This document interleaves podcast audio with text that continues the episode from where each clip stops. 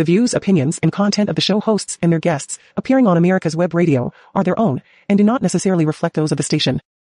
You're listening to America's Web Radio on the AmericasBroadcastNetwork.com. Thank you for listening. Welcome to America's Web Radio. This is Ron Bachman, and you're listening to Healthcare Insight. Healthcare Insight, we've been talking about the health of the country.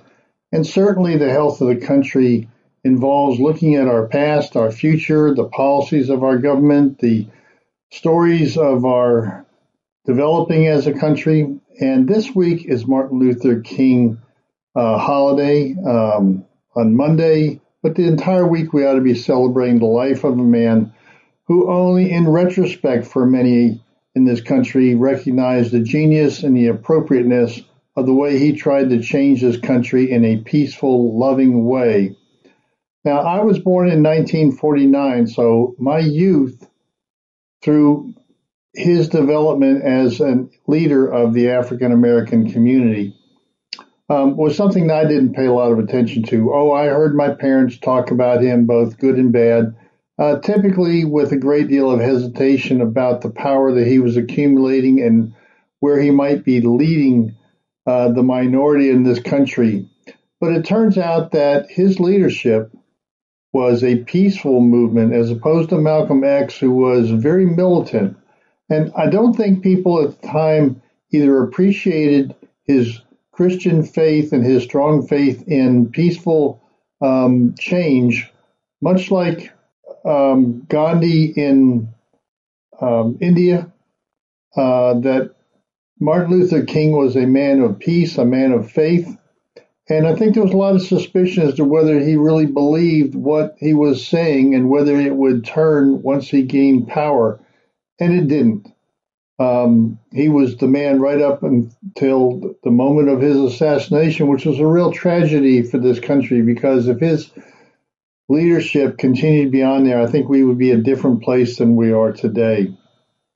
So, what I would like to do is I would like to give a brief overview in this first segment of who the man really was and some of the background and some of the explanations of him. So I found a great video again on YouTube that you can go and find for yourself and hear the entire YouTube. But I want to present this segments of it at least as a really good overview and bio of Martin Luther King that maybe many of you in the audience um, never knew um, never had really listened to because I found very few views on this uh, YouTube presentation, but I really do think it's a good overview. I certainly learned some things that I didn't know before.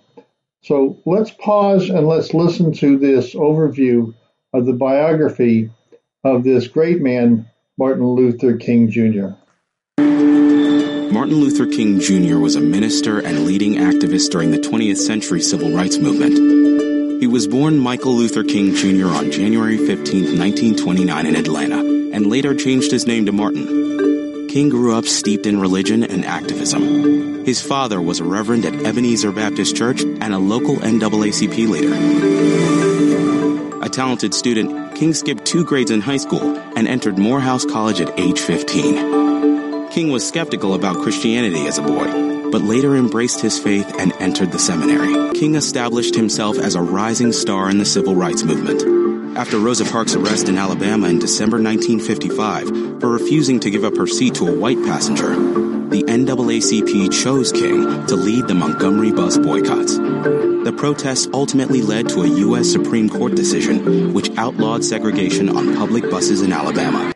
You know, it's hard for many of us today, especially those who weren't alive during the time to realize that we had this terrible cultural social situation where the black community was not allowed to eat in restaurants or sit at counters or to use the same restrooms or use the same public system of buses. Um, that was where it all started with the Rosa Parks situation, uh, highlighting the inability of the black community to experience the full freedoms of the United States. And I think we're going to hear more from this perspective that Dr. King brought to the awareness, to the consciousness of this country. He did it in a quiet, soft, loving Christian way so that that soft voice was heard loud and clear that there were inequities in this country that needed to be addressed. So let's hear a little bit more of the biography of how he developed um, into this leadership position and the types of activities that he got involved with. With civil rights demonstrations emerging all over the country, King helped organize the Southern Christian Leadership Conference to unite them. Inspired by Mahatma Gandhi, King advocated nonviolent protests like boycotts and sit-ins. King's experience, passion for the cause, and position in the community gave him the credentials to become a leader in the 381 day boycott of the city buses. On December 20th, 1956, the Supreme Court ruled segregated buses to be unconstitutional. This was a major victory for the civil rights cause and proved King's nonviolent methods of protest could yield results. So I want the audience to think about this. There were two ways of creating this revolution, this activity to improve the lives of the minorities in this country who had been given the Emancipation Proclamation a hundred years earlier but really had still not experienced the um, American dream and were discriminated against in so many different ways. So now we have a man who steps forward, a man of peace. But was he treated equally with peace? Was his peaceful, quiet approach recognized by the general public? It certainly was by some of the politicians, and I'll talk about that in another segment. But let me go to this biography and talk about the kind of personal uh, vitriol that he had to deal with and how he was able to retain his peaceful Christian view towards the world, even under his own persecution of himself and his family. King was now the national face of the civil rights cause. He was jailed over 20 times, was once stabbed in the chest, his house was bombed, and he suffered relentless personal attacks on himself and his family. So here was a man leading a movement. Remember, we're after World War II, where people in this country fought for our freedoms and freedoms around the world.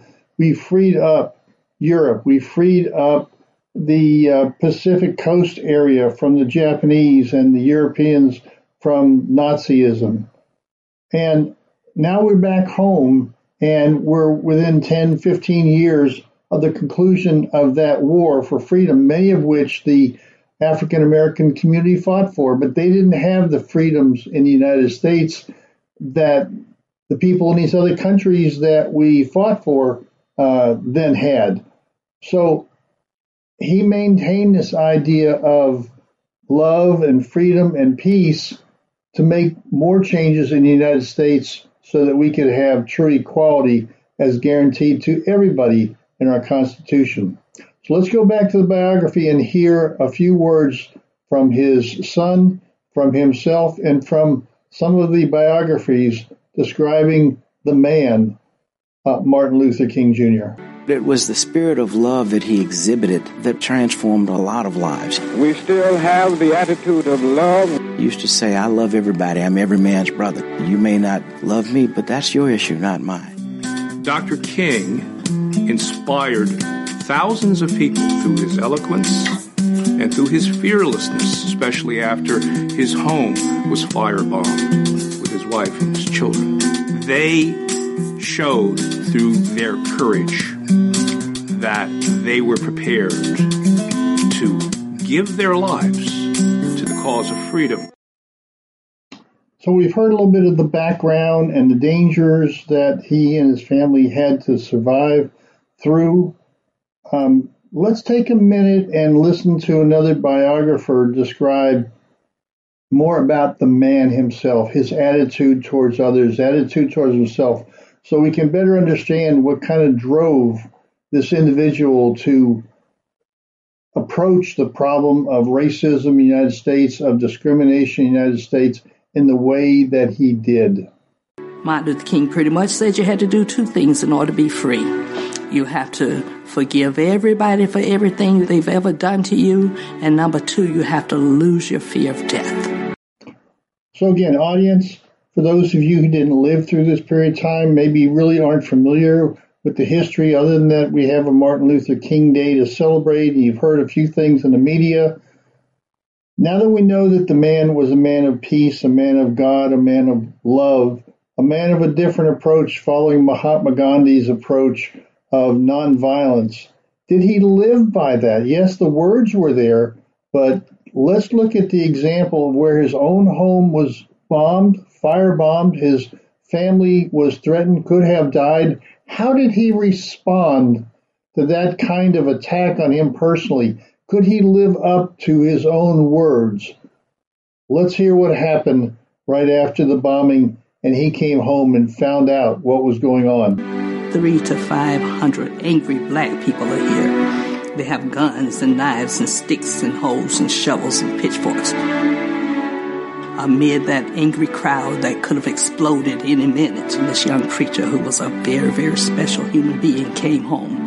And it didn't take him any words to calm those people down. All he did was raise his hand, and it was kind of like, Peace be still told his people to go home. He who lives by the sword will die by the sword, and we have to love our white brothers and sisters even though they're not loving us back. Go home. He said, God will take care of us. And that's exactly what the people did.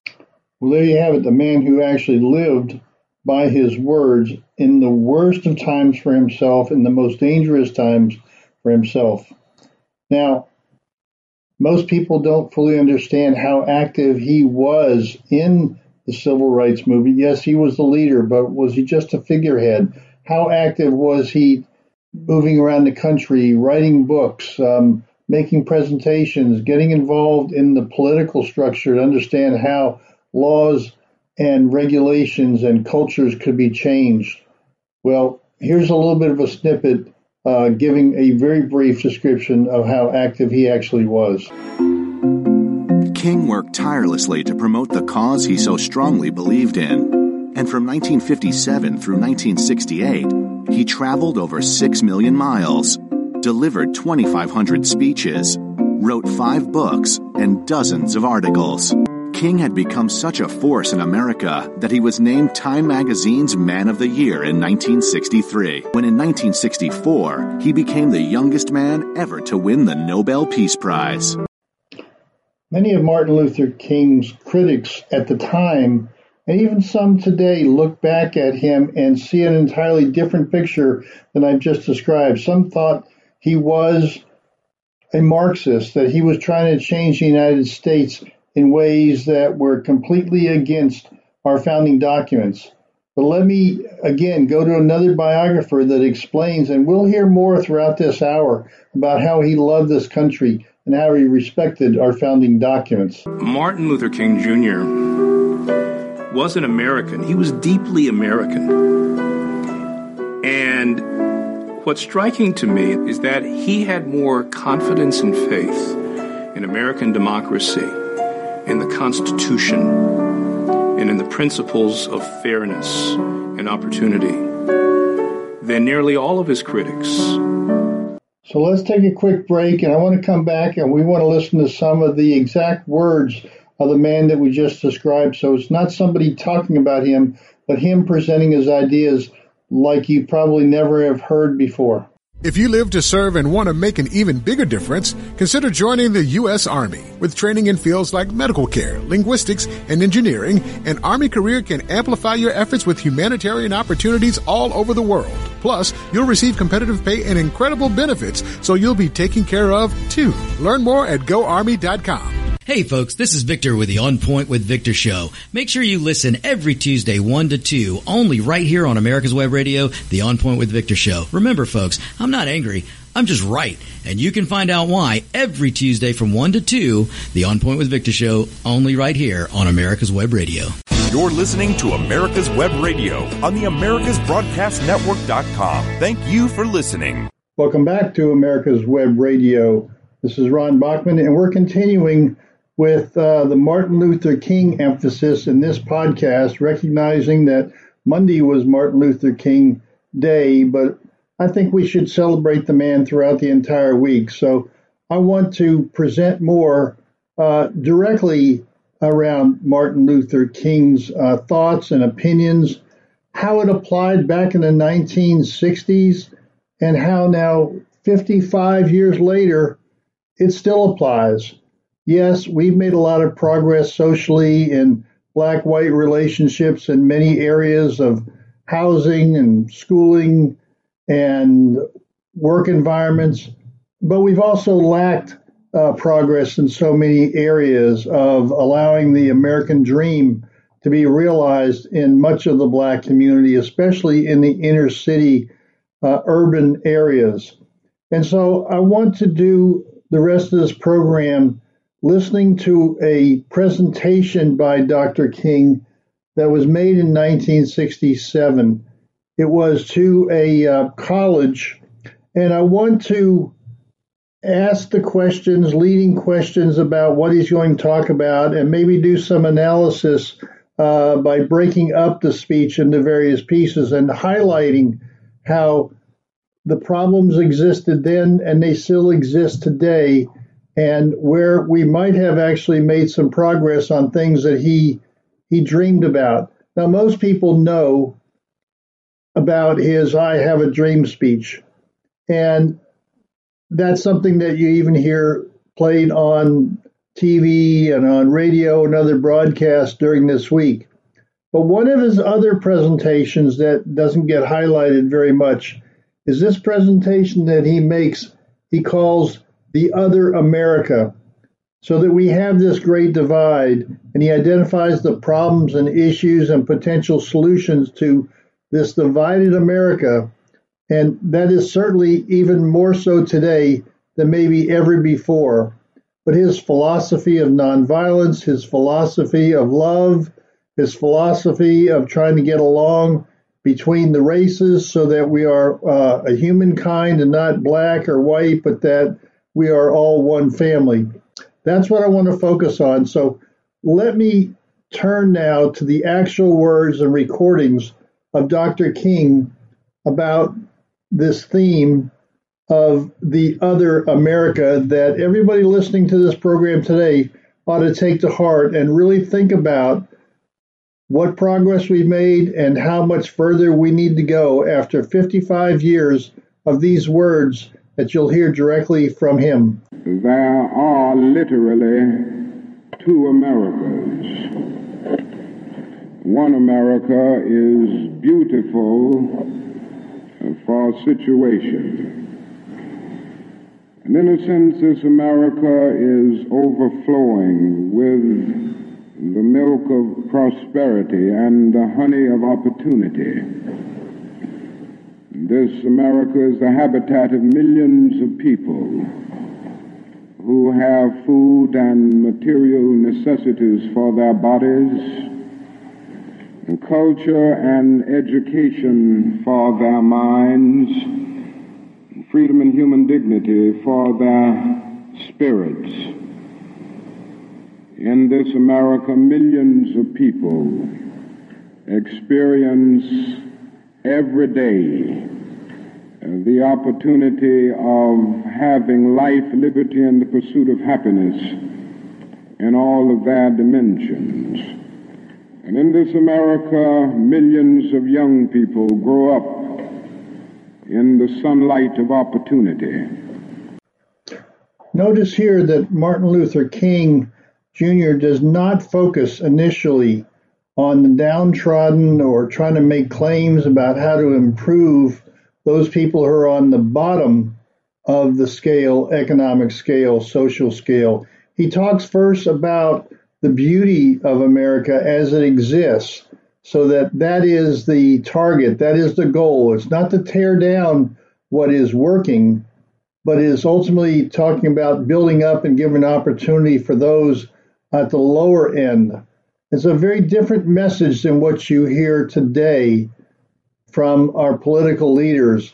It is more of let's equalize by bringing down the people who have been successful as if there is just a one size pie instead of an expanding pie. So I think it's really important to recognize that what he's saying is the American dream is out there and many have experienced it And I think what he's going to go on and talk about is how do we bring the people who are not experiencing that American dream up to where they can have access to it. So, Dr. King, tell us more about your understanding and your belief about the people who are not experiencing uh, the American dream at this point. But tragically and unfortunately, there is another America. This other America has a daily ugliness about it that constantly transforms the buoyancy of hope into the fatigue of despair. In this America, millions of work-starved men walk the streets daily in search for jobs that do not exist. In this America, millions of people find themselves living in rat-infested, vermin-filled slums. In this America, people are poor by the millions. And they find themselves perishing on a lonely island of poverty.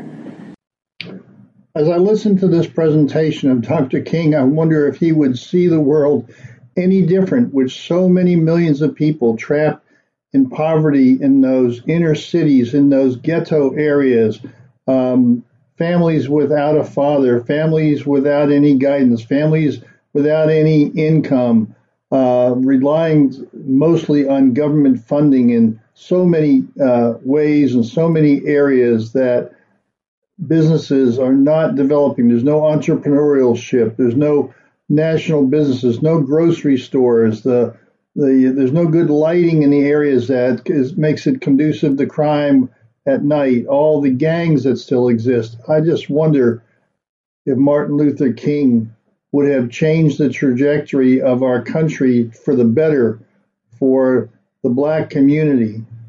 But let's go on and listen to the next part of his presentation. It talks about the people he is most concerned about. Remember now that he has four children and so he's looking to the future. He's looking to the impact of what's going on in this country and what's going on in the black community and the poverty that exists and the impact on the children.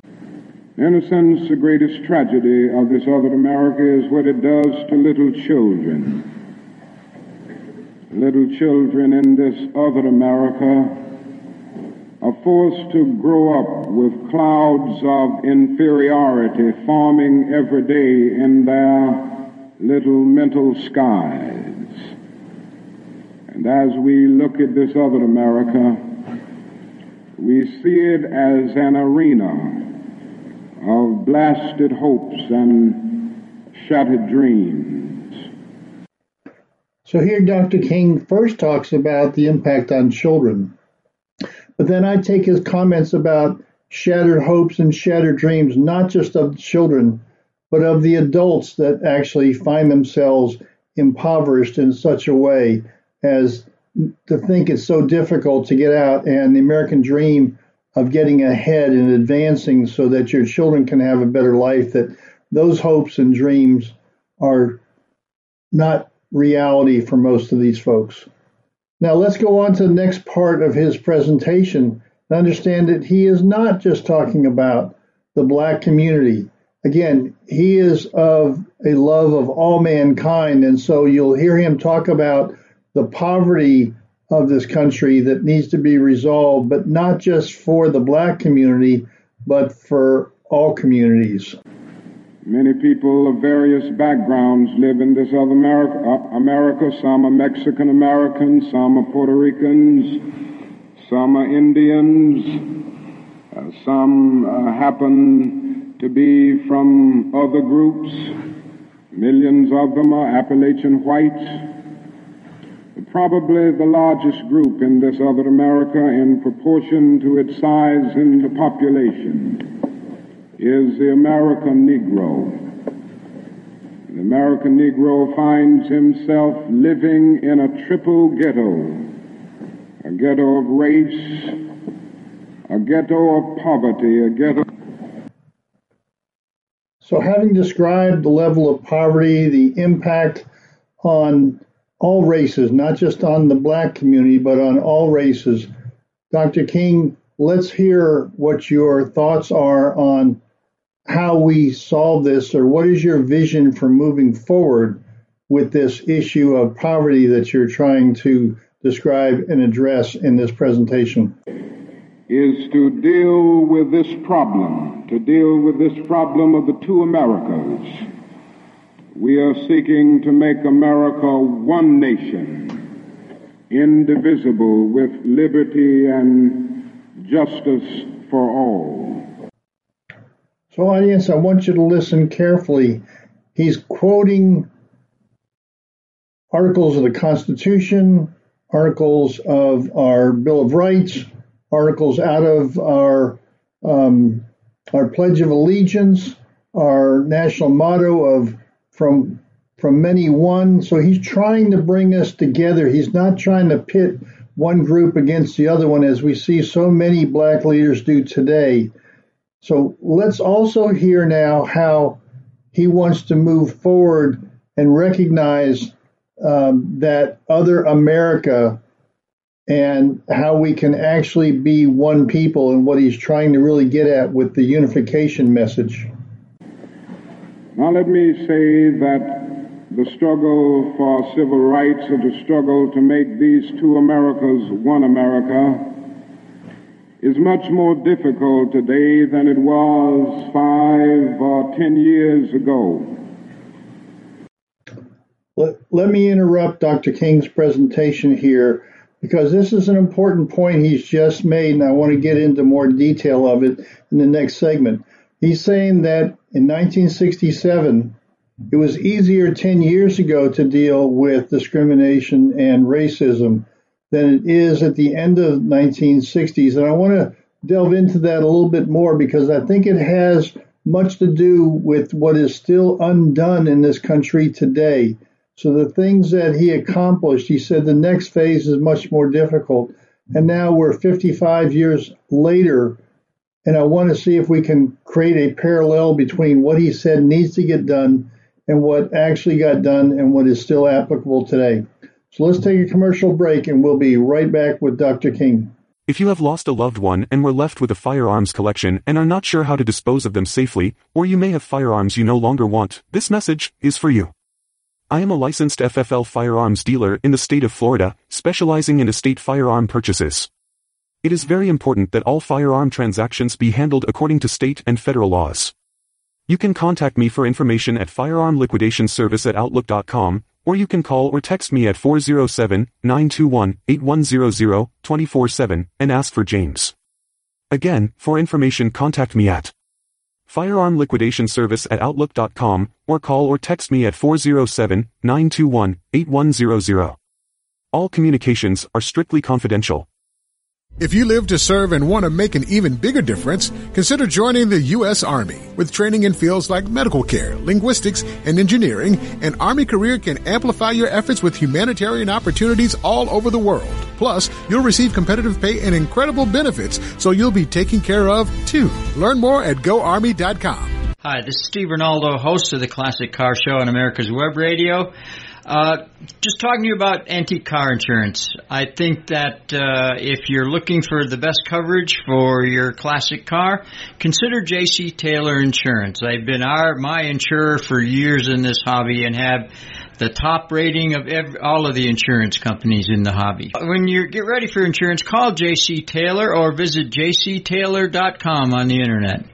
You're listening to America's Web Radio on the AmericasBroadcastNetwork.com. Thank you for listening. The views, opinions, and content of the show hosts and their guests appearing on America's Web Radio are their own and do not necessarily reflect those of the station. Welcome back to America's Web Radio. We're going to continue to look at this presentation of Dr. Martin Luther King on what he called the other America, because I think it highlights in a different way than even his um, well known I Have a Dream speech. It outlines the issues and problems and solutions that he suggests are needed to overcome racism, discrimination, segregation in the United States. And we finished up the last uh, segment of this program uh, by him saying that it actually was easier in the last 10 to 12 years, the speech being given in 1967. So from, you know, maybe 1955 to 1967 time period, that that was solving, in his opinion, some of the easier problems uh, that existed. And he wants to look forward to the next phase, which he sees as a much more difficult solution to create this one America. And we all know, listen to this program, we've not created the one America. So clearly, he knows that it's going to be a very difficult struggle. And 55 years later, we have not resolved uh, some of the issues that he's raised. So let me go back to the speech where he outlines what he did, because many of us maybe forget or not particularly empathetic or sympathetic to what was actually happening before many of us here were born in this audience. That what was happening in the late 1950s and into the 1960s, the problems and issues that Martin Luther King was the leader in addressing the racism that existed, the segregation that existed. So, uh, Dr. King, tell us about the successes that you had up to this point of the speech that you're giving today. We struggled all across the South in glorious struggles to get rid of legal, overt segregation and all of the humiliation that surrounded that system of segregation. In a sense, this was a struggle for decency. We could not go to a lunch counter in so many instances and get a hamburger or a cup of coffee. We could not make use of public accommodations.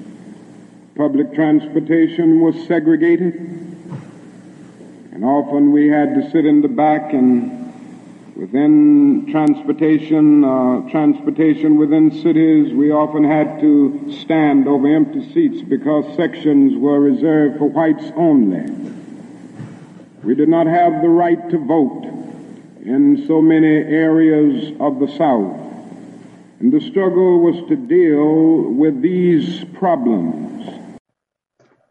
So the next segment of his speech tells about how he dealt with those historical problems that he's addressed by 1967 to the best effect that he could, but how he also engaged and enrolled people into his cause uh, to help deal with the segregation that was most prevalent in the South, but was around the rest of the country as well. But if you deal with it in the most extreme areas of the South, the rest of the country would come along pretty rapidly for the most part. So, Dr. King, tell us how you dealt with the problems as you saw them. Uh, certainly, they were difficult problems. They were humiliating conditions by the thousands, we protested these conditions. We made it clear that it was ultimately more honorable to accept jail cell experiences than to accept segregation and humiliation. By the thousand students and adults decided to sit in at segregated lunch counters to protest conditions there. Now, I want our audience to listen carefully to this next segment because he draws on the American dream as being what's behind his peaceful, uh, nonviolent approach to changing the laws and regulations of the country to try to eliminate racism and segregation and biases and hatred of one race for the other. He uses the our own founding fathers and our own founding documents to emphasize that that's what he's trying to do to get the dream of our founding fathers a reality for the entire country. So, Dr. King, tell us more about how you relate the issues that you're dealing with to our own founding fathers and the American dream. And when they were sitting at those lunch counters, they were in reality standing up for the best in the American dream and seeking to take the whole nation back to those great wells of democracy which were dug deep by the founding fathers in the formulation of the Constitution and the Declaration of Independence. So, Dr. King, tell us about the successes of this approach that you had, showing that nonviolent approach, uh, love for mankind, focusing on our founding fathers' dream, the American dream, uh, equality for all, how doing that in a peaceful revolution, if you will, a message of love and unity, uh, not tearing down one side of our country or one people in order to advantage another people, but tell us the successes that you had uh, during this period of time for those people who didn't live in that period of time. What happened in the 1950s and 1960s based upon your efforts? Many things were gained as a result of these years of struggle. In 1964, the Civil Rights Bill came into being after the Birmingham movement, which did a great deal to subpoena the conscience of a large segment of the nation to appear before the judgment seat of morality on the whole question of civil rights. After the Selma movement in 1965, we were able to get a voting rights bill.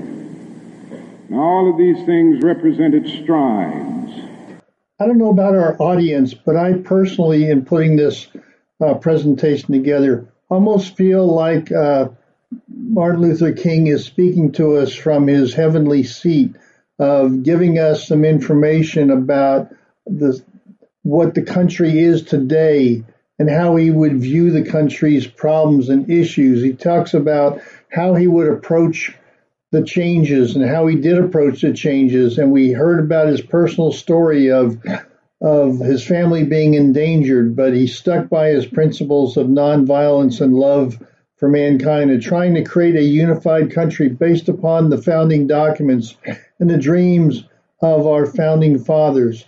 So he's almost speaking to us from heaven in this presentation. And now I want to turn back to the comment he made at the end of the last session and said that the easy part was over. We've heard so much that was done. It was almost miraculous to get the kind of changes in this country around reversing and moving away from racism in so many areas and ways. But there's so much more yet to be done. So, um, Dr. King, uh, tell us about the difficulties now uh, moving ahead. That the easy part, in your opinion, is over, and now we've got some very difficult times ahead for the next level of change. But we must see that the struggle today is much more difficult. It's more difficult today because we are struggling now for genuine equality. And it's much easier to integrate a lunch counter than it is to guarantee a livable income and a good solid job. It's much easier to guarantee the right to vote than it is to guarantee the right to live in sanitary, decent housing conditions. It is much easier to integrate a public park than it is to make genuine quality integrated education a reality. And so today we are struggling for something which says we demand genuine equality. So, Dr. King, as you move into this next phase, and we're talking here now a presentation that you made in 1967, but I think there's a lot of truth to it in 2022, 55 years later. What is the biggest hurdle that you see in moving to the, this next stage since you had so much success in the 1950s and 60s? what is the issue that you see uh, needs to be addressed next, and what is the social compact that you had the unification against much of what you saw in the South? Where is that social contract as we move forward to change and create true equality? And I came to see that so many people who supported morally and even financially what we were doing in Birmingham and Selma were really outraged against the extremist behavior of Bull Connor and Jim Clark toward Negroes rather than believing in genuine equality for Negroes.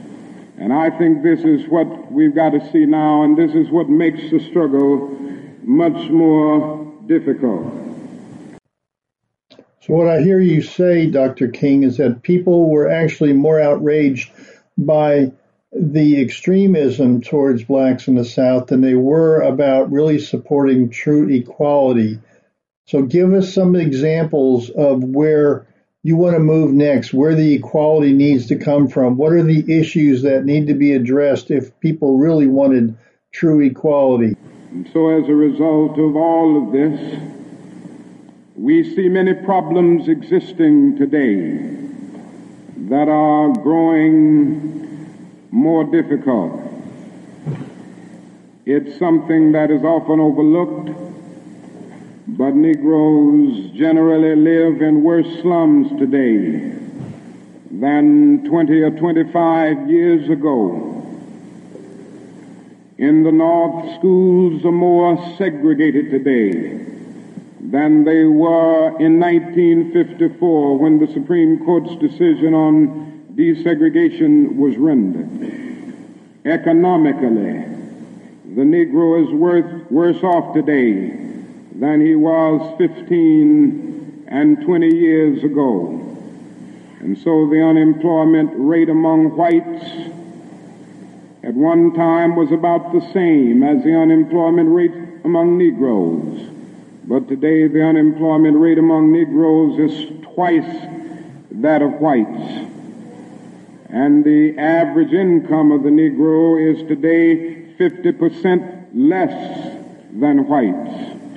And as we look at these problems, we see them growing and developing every day. And we see the fact that the Negro economically is facing a depression in his everyday life that is more staggering than the depression of the 30s. Amen and amen. We are seeing the exact same things 55 years later of what you spoke about in 1967. It's almost though you're speaking to us from that heavenly seat and describing exactly where we are today. Well, let's take a break. I want to come back and talk more with Dr. King from his position in 1967, but sending words to us in today's world about how we should solve some of the problems that are facing us when we try to deal with racism and segregation and the differences of not being a unified country. Be right back after this commercial. The Docs for Patient Care Foundation is your way to join the fight and become a member of an organization created by doctors for patients dedicated to fighting for your healthcare freedom and preserving the doctor-patient relationship. Get a pen and paper. Write down www.docs4patientcarefoundation.org. That's www.docs4patientcarefoundation.org.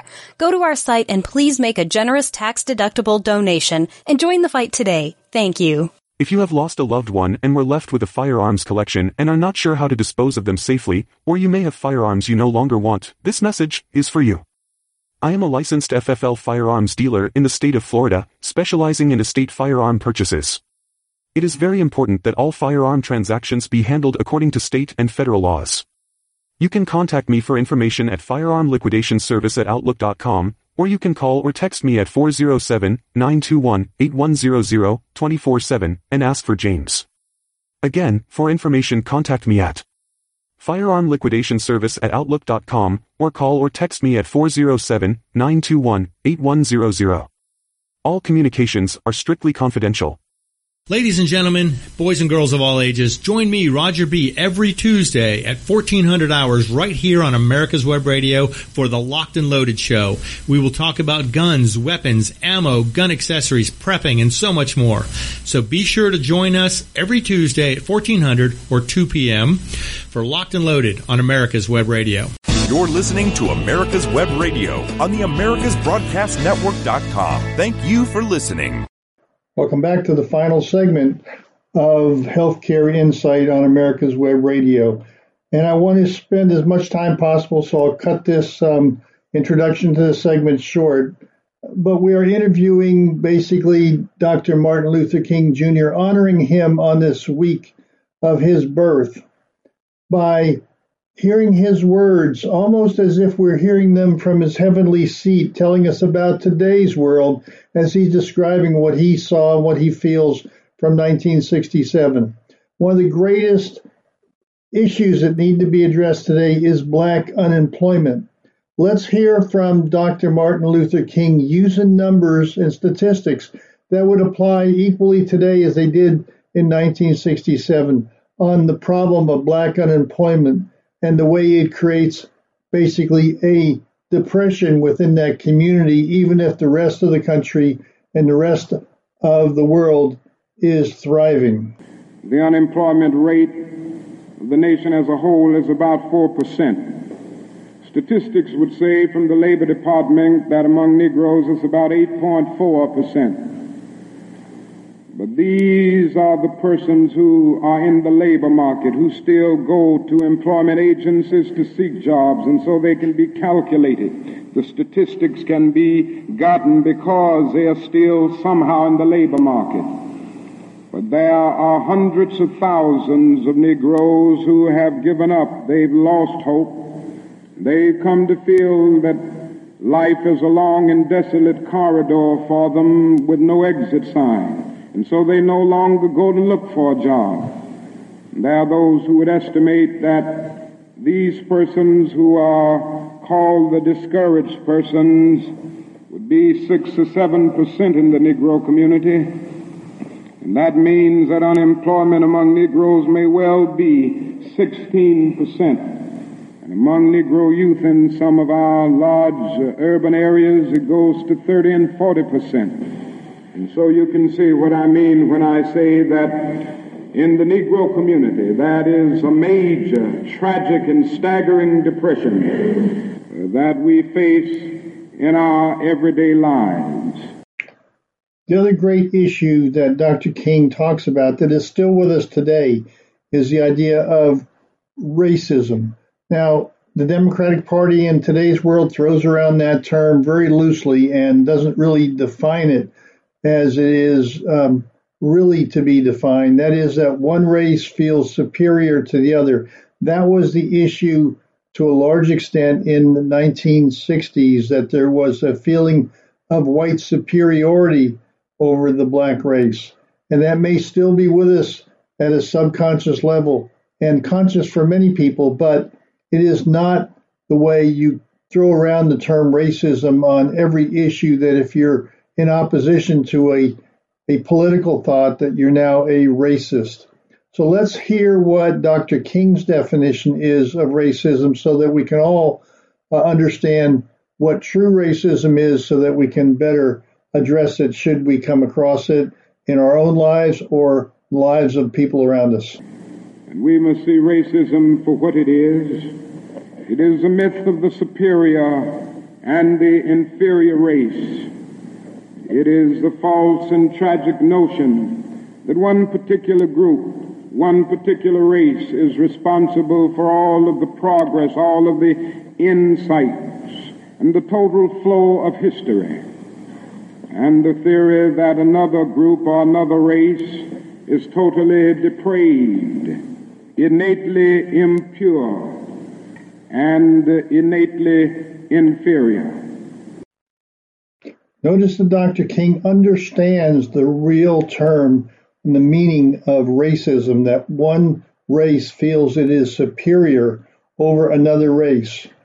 I don't think that image or that thought is so pervasive in the United States today. So I think we have addressed that. Yes, there are going to be pockets of people who think they're inferior, whether it's whites thinking they're inferior over another nationality, whether it's uh, Polish or whether it's Irish uh, whether it's uh, Germans feeling they're superior over anybody else or uh, English feeling they're superior. So that kind of superiority exists in many areas, but the ultimate the ultimate danger of true racism, as Dr. King has talked about is wiping out the inferior race because they are inherently evil in some ways or other. So let's hear him talk directly about the true evils of having the real true racist ideas in mind of being superior over another race or another people.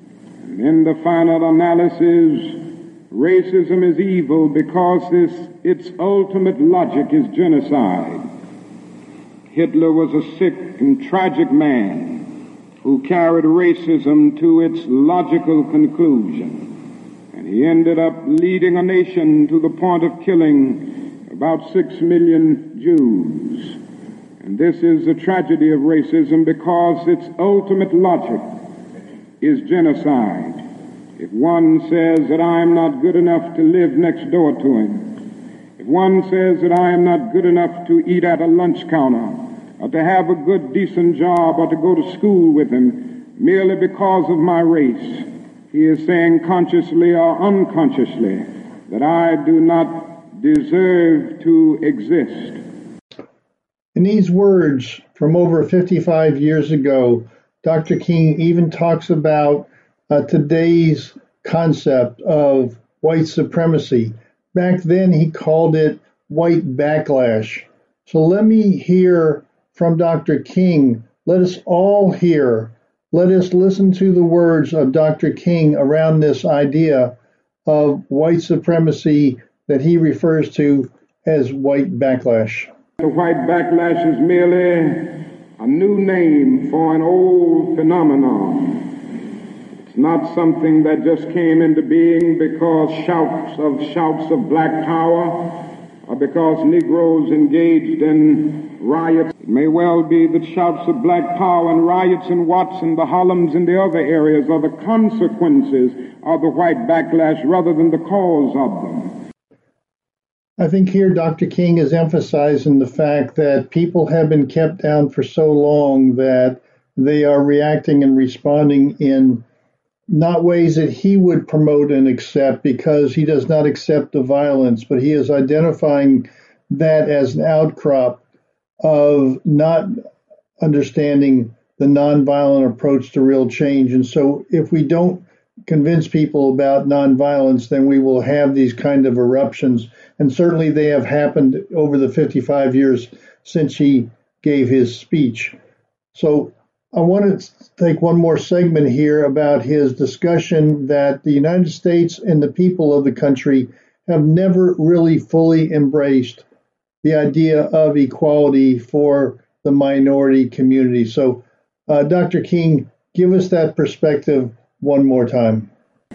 What it is necessary to see is that there has never been a single solid, monistic, determined commitment on the part of the vast majority of white Americans. The whole question of civil rights and on the whole question of racial equality. This is something that truth impels all men of goodwill to admit. All of these things have brought about a great deal of despair and a great deal of desperation, a great deal of disappointment and even bitterness in the Negro communities. And today all of our cities confront huge problems. All of our cities are potentially powder kegs as a result of the continued existence of these conditions. Many in moments of anger, Many in moments of deep bitterness engage in riots. And let me say, as I've always said, and I will always continue to say, that riots are socially destructive and self-defeating. I'm still convinced that nonviolence is the most potent weapon available to oppress people in their struggle for freedom and justice. So, in these last few minutes, I'd like to hear Dr. King's words from his heavenly seat, uh, the prophetic words about racial unrest, riots in our cities, and how he looks at what happened in the 1960s, and his words are so appropriate for today's world. I want our audience to listen carefully to the problems and issues and his approach to nonviolence that he preaches in the midst of all the rioting that was happening in 1960s and the riots today. Listen to his words as if he was talking to the public today in 2022. I feel that violence will only create more social problems than they will solve. So I will continue to condemn riots and continue to say to my brothers and sisters that this is not the way. Continue to affirm that there is another way. But at the same time, it is as necessary for me to be as vigorous in condemning the conditions which cause persons to feel that they must ga- engage in riotous activities as it is for me to condemn riots. I think America must see that riots do not develop out of thin air. Certain conditions continue to exist in our society, which must be condemned as vigorously as we condemn riots. In the final analysis, a riot is the language of the unheard. What is it that America has failed to hear? It has failed to hear that the plight of the Negro poor has worsened over the last few years. It has failed to hear that the promises of freedom and justice have not been met. And so, in a real sense, our nation's summers of riots are caused by our nation's winters of delay. And as long as America postpones justice, we stand in the position of having these recurrences of violence and riots over and over again. Social justice and progress are the absolute guarantors of riot prevention. Thank you, audience, for listening to this maybe unique tribute to Dr. Martin Luther King Jr one of the great heroes of the United States, who we wish somebody like him still existed in this country today. Words from on high, words from the past that are just as applicable today. And I suspect Dr. Martin Luther King would be appalled at the current situation of the minority community. And he might even recognize that it is big government. It's the big programs and the giveaways as opposed to calling on the ideals and lifting up people with education, with family support, with community support, but not replacing husbands with a paycheck, not destroying the black family, not destroying the educational system so that they can't find the jobs that they need. I think you would find a difference in the political parties on how they truly want to help not just help people by giving them a fish, but by teaching them how to fish. I think his biblical and faith based approach would be nice to see in some of today's modern day uh, minority leaders. So join us again next week, and we will take on a new topic of importance in this country, looking at the health care of the United States of America. The views, opinions, and content of the show hosts and their guests appearing on America's Web Radio are their own and do not necessarily reflect those of the station. You're listening to America's Web Radio on the AmericasBroadcastNetwork.com. Thank you for listening.